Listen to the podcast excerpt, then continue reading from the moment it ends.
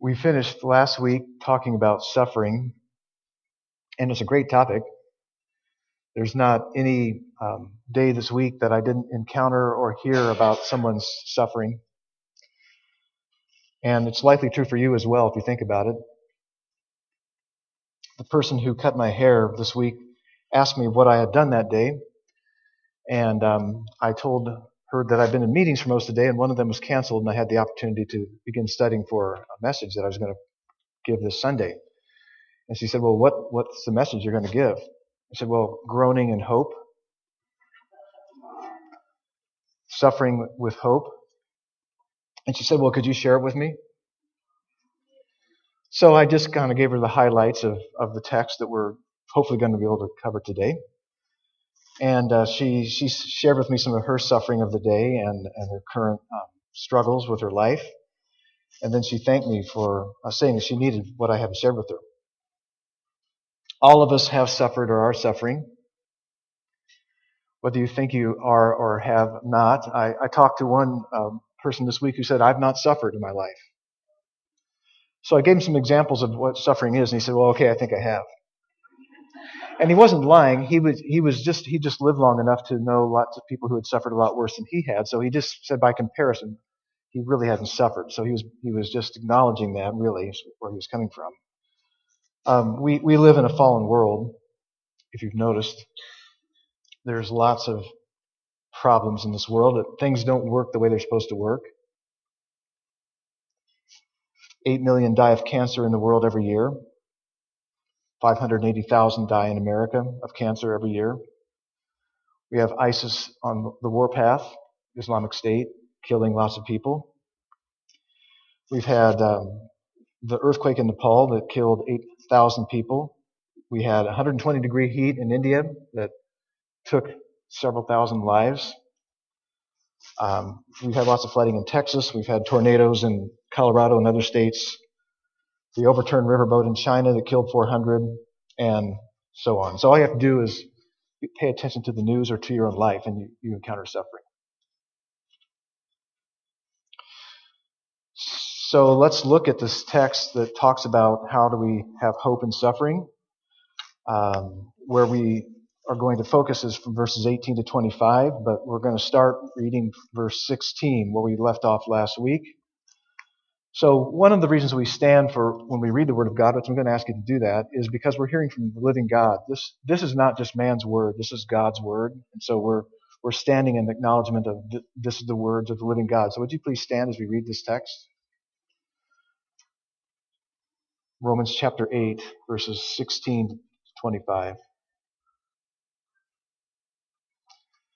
The Spirit Himself bears witness with our spirit that we are children of God and if children, then heirs, heirs of God and fellow heirs with Christ, provided we suffer with him in order that we may also be glorified with him.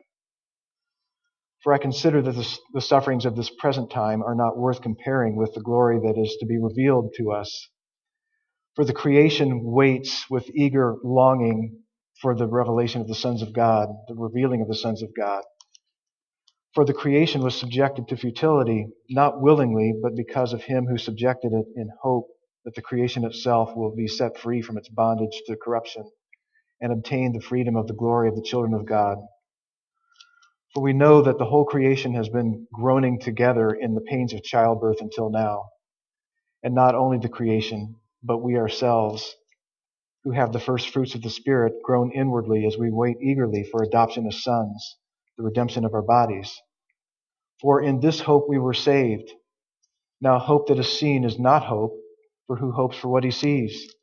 But if we hope for what we do not see, we wait for it with patience. Father, we ask that you would give us your spirit to see the truth of these words and to show us how Christ gives us hope. We ask these things in his name. Amen. You may be seated. So we're God's children. We fellow heirs with Christ if we suffer with him that we may be glorified with him. The hazard of suffering, whether our own experience of it or shock at the suffering of others in the world, is that we may not trust in Christ. We may lose our faith in God. Um, the question we are faced with when we must decide whether we are going to trust God in our suffering is can I trust what God offers as a reason for hope and suffering? In verse 18, um, well, what we, what we saw in verse 17 is suffering by itself doesn't produce any eternal good. So just suffering by itself doesn't create good for us. Suffering with Christ and in Christ, in dependence upon Christ, actually produces eternal good. And it will really be worth it. That's what he says in verse 18 says the suffering of this present time is not worthy to be compared, not worth comparing with the glory that is to be revealed to us. That doesn't apply to just the easier to bear suffering. It applies to all suffering, no matter how terrible it is. The glory that will be revealed to us will far surpass the pain, the frustration, the anguish of all of our suffering and affliction.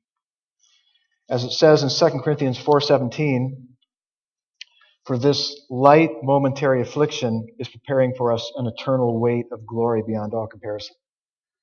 Light momentary affliction preparing for us an eternal weight of glory. So light versus weight, um, momentary versus eternal, glory versus affliction. In fact, glory in the Hebrew means includes the meaning weight. You say, well, I thought in glory I'm going to lose weight. I'm, I'm looking forward to being a slimmer version of me. It, it talks about substance, really, about value, valuable substance like gold, precious metal. And that's, that's a sense of, of glory. The end of the verse says the glory that is to be revealed to us, and it really has this meaning that the glory that will reach out and be bestowed upon us. Have you ever suffered through some hardship, hating it, feeling that it will never end, longing for it to be over, like training for the race. You're hating all the running that you're doing, you're hating the physical drain and all of that, but it's so worth it in the end. Or at least potentially worth it in the end. In verse 19, Paul says, For this is how central our future glory is to God's plan. For the creation waits with eager expectation and longing for our revelation. The literal sense of the original word, eager, ex- eager longing, is stretching the head forward. So the whole creation is stretching their, craning their necks, looking, looking to see, hey, are they glorified yet? Are they glorified yet? Are they all that God's redeemed them to be yet? The whole creation is literally standing on tiptoe, eagerly anticipating the revelation of the glorified sons of God, because that revelation will be the fulfillment of creation's redemption as well. In verse 20, once again the word for, Paul will explain why the creation waits so eagerly for the revelation of God's sons. It's because the creation was subjected to futility. What does subjected to futility mean? the creation was caused to, to not work right.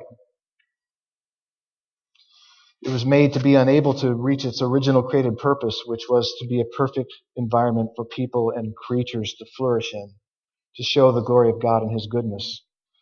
Creation didn't willingly do that. It didn't ask to be uh, corrupted. Uh, creation didn't just break down of its own. It was subjected to it, and, and that was by God because of Adam's sin. God cursed the ground because of Adam's sin. Because man was so central to God's purpose in creation that when man rebelled, God unblessed the creation so that it would be defective. So the earth would have been 100% productive. Work would have worked, wouldn't have been painful, toilsome, futile. Uh, there would have been no nasty or disastrous weather, no disease, no pollution, no poisonous and deadly and destructive animals and insects. I wonder what the mosquito would have been like apart from the fall. The meaning of all misery in the world, the meaning of all misery in the world is that sin is horrible. It's a cosmic treason against an infinitely good, just, holy, and loving God.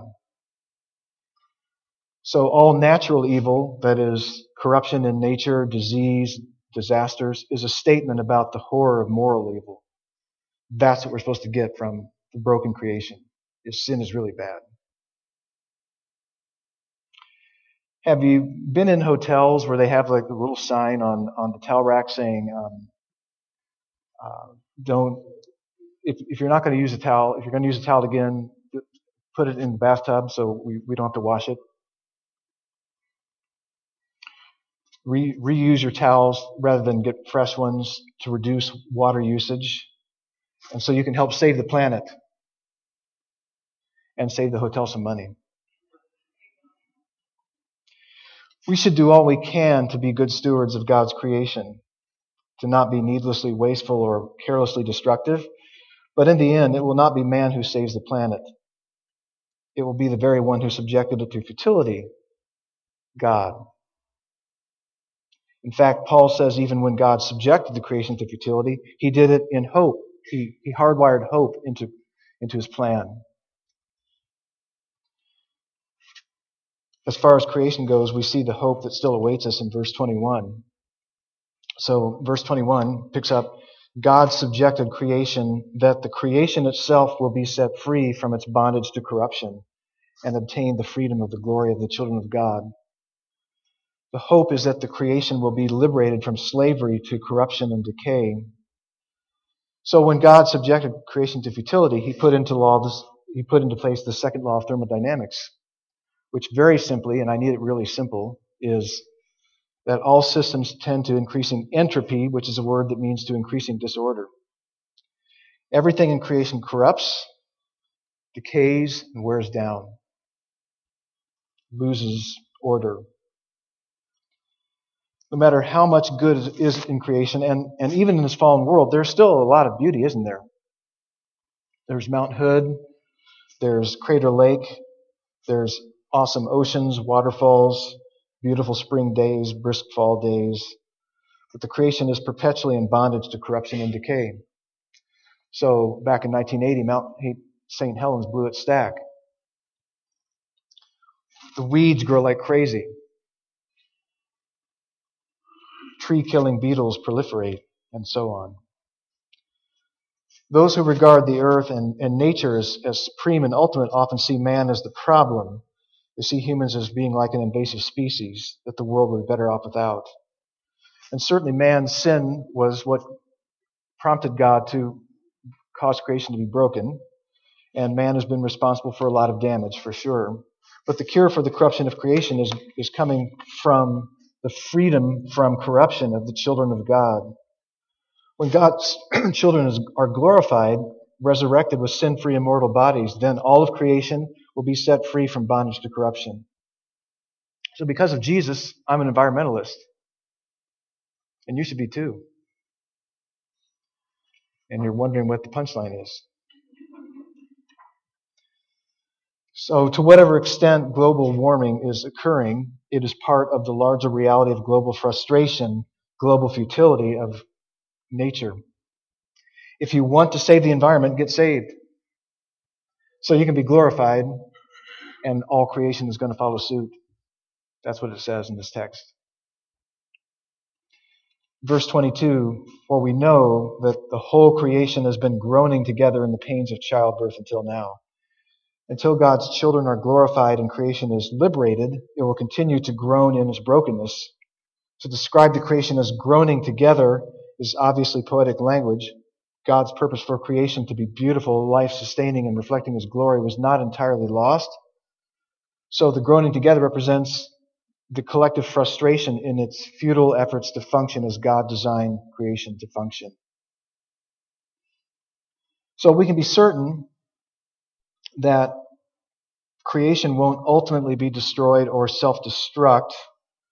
Earthquakes and tornadoes, hurricanes and droughts and famines, floods and heat waves and volcanoes, including this dormant one that we're standing on right now.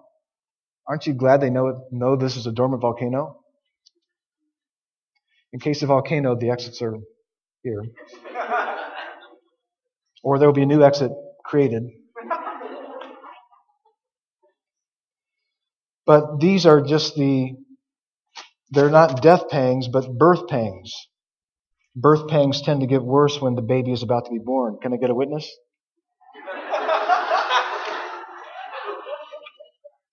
Somebody might be aware of that. Whatever destructive events there will be from the earth itself or that is caused by humans, they will not bring the ultimate end of the earth. Jesus said wars and famines and earthquakes were but the beginning of birth pangs, but when God's children are glorified, God will cause a new earth to be birthed. There's a new earth to be birthed. And verse 23 says, And not only does creation groan, but we groan. The creation doesn't groan alone, never groan alone, always groan with somebody else. We who have the first fruits of the Spirit groan inwardly. So, what does it mean to have the first fruits of the Spirit? The first fruits in, in Israel was the first portion of crops or flock. They were considered holy and were dedicated to God, and they were a foretaste and pledge of the, of the blessings and bounty to come. It's like uh, what Paul says in, in Ephesians 1.14, the Spirit is the guarantee of our inheritance until we acquire possession of it. What the Spirit is pledging or guaranteeing for us is our adoption as sons, our resurrection. In 8, 8.15 in Romans, in one sense, we're already adopted by God, but we haven't experienced the fullness of it yet, which is the redemption of our bodies. Until then, we experience the futility, like the creation, of not perfectly glorifying God as, as we were designed to. The Spirit creates the longing in us for our full conforming to Jesus Christ. He gives us a foretaste of our future glory, and we want it. So we're longing, you're longing to be perfect. If you haven't already arrived, you're, you're longing for it. It's created that, go ahead, build that thirst for perfection is created by the Holy Spirit. We groan inwardly as we, as we wait eagerly for adoption as sons. We hate the sin that so easily uh, closely uh, sticks to us and clings to us. Our groaning may or may not be literal, audible groaning. It is that heartfelt disappointment and dissatisfaction with the ways we don't love God with our heart, soul, mind, and strength. We can't wait until we are perfected to love and know God wholly. We groan over the burdens and pains of living in a fallen world. We groan over yet another destructive storm or earthquake. We groan over another school shooting. We groan over the racial conflicts that continue. We groan over the political dysfunction. We grow weary of our sicknesses. If we're enjoying good health, we go through seasons where our family members are sick, some with serious cancer or other afflictions. Deaths of loved ones and friends grievous leave widows and widowers and children in the pain of the loss of their, of their loved ones. We have relationship struggles with spouses, children, parents, crazy uncles and aunts. Everybody's got one. Cousins, friends, neighbors, fellow students, and coworkers. Even in good marriages, there are strains and, and sorrows and disappointments. I disappointed Patty at least once 10 years ago. She'll never let me forget it. I just talked to a friend this week whose wife divorced him a few months ago. And now his daughter wrote him a letter saying she wants nothing more to do with him. He can't see her or her, his grandkids. In a world of suffering, Christians are to groan over the evils and sorrows of this world. We don't want our hearts to grow cynical, bitter, cold, hard. We don't want to rely on groaning avoidance solutions by self medicating but we are to groan in hope. And that's what he talks about in verses 24 and 25. In what hope we were saved? He says in hope, in this hope we were saved, in verse 24, the hope of our full adoption, the redemption of our bodies. Of course, we don't see that hope fulfilled yet. If we did, we wouldn't continue to hope. In verse 25, but if we hope for uh, what we do not see, we wait for it with patience. We wait for it with patience, meaning endurance, steadfastness, perseverance. It means bearing up under difficult circumstances. It doesn't mean just passing time waiting, like standing in line for a ride in Disneyland. It means prioritizing your life, making choices about how you use your time, your relationships, use of money, work, how you suffer in light of the future hope, how you focus your heart. If you value what you're waiting for and you know it's certain to come, then you can wait patiently for it, eagerly, patiently. Like it says in in 2 Peter 3. But according to his promise, we are waiting for new heavens and new earth in which righteousness dwells. Therefore, beloved, since you are waiting for these, be diligent to be found by him without spot or blemish and at peace, not stressed out, not freaking out, not anxious about everything, but eager for the fullness of God's redemptive plan. That's where our hearts are supposed to be majoring on. If we can plan for our vacations, if we can plan for our financial portfolios, if we can plan for our hobbies, then we can plan for God's kingdom to be fulfilled, to pour our hearts into that. The movie Tomorrowland is about a place that exists in another dimension that offers hope for a better future for the earth. The people of Tomorrowland enter our world to recruit the brightest and most hopeful to get a vision of Tomorrowland and offer a better future. The heroine, meaning the female hero in the movie, is, is one who hasn't given up hope. In at least trying to picture the possibility of a hopeful future, the movie is better than most recent movies about the future, which picture a dystopian that's a dark, pessimistic view of the future.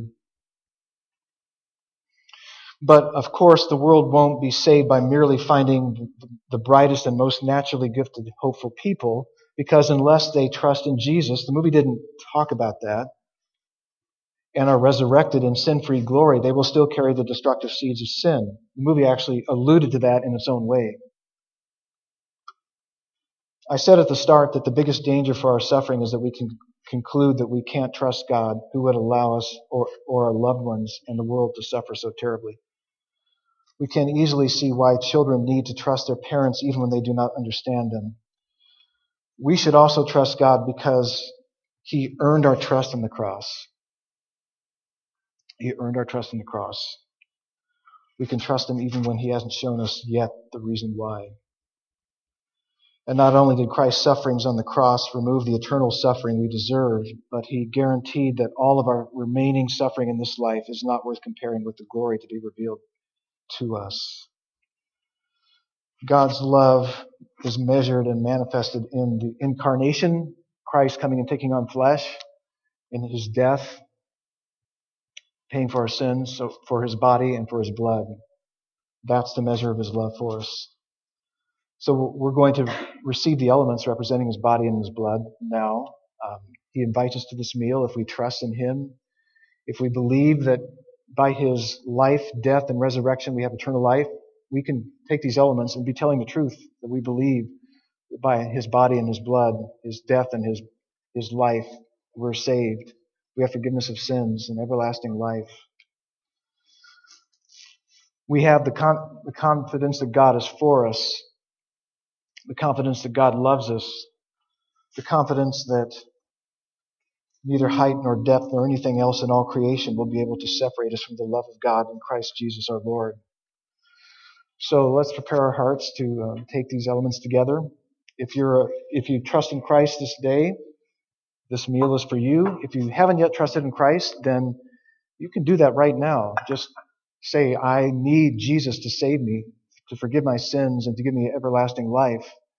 And this meal will represent that faith. If you haven't yet trusted in Christ, then just um, talk to us after the service, and we'll talk to you more about what that means. Let's pray. Father, thank you for giving us the life of your Son, the death of your Son. Your word says, as long as we drink this cup and eat this bread, we proclaim the Lord's death until he comes. So we proclaim that by his death, he has purchased us from slavery to sin, from corruption. And with that, he's guaranteed us life, sin free glory one day we're in between that now. Already we have that gifted to us in our adoption, but not yet do we see it in full. So, Father, with this meal, um, meet us and re- refresh and renew our hearts in, in the faith that we have in Christ, in the reality of His being for us, His life and death having saved us. It's in His name we pray. Amen.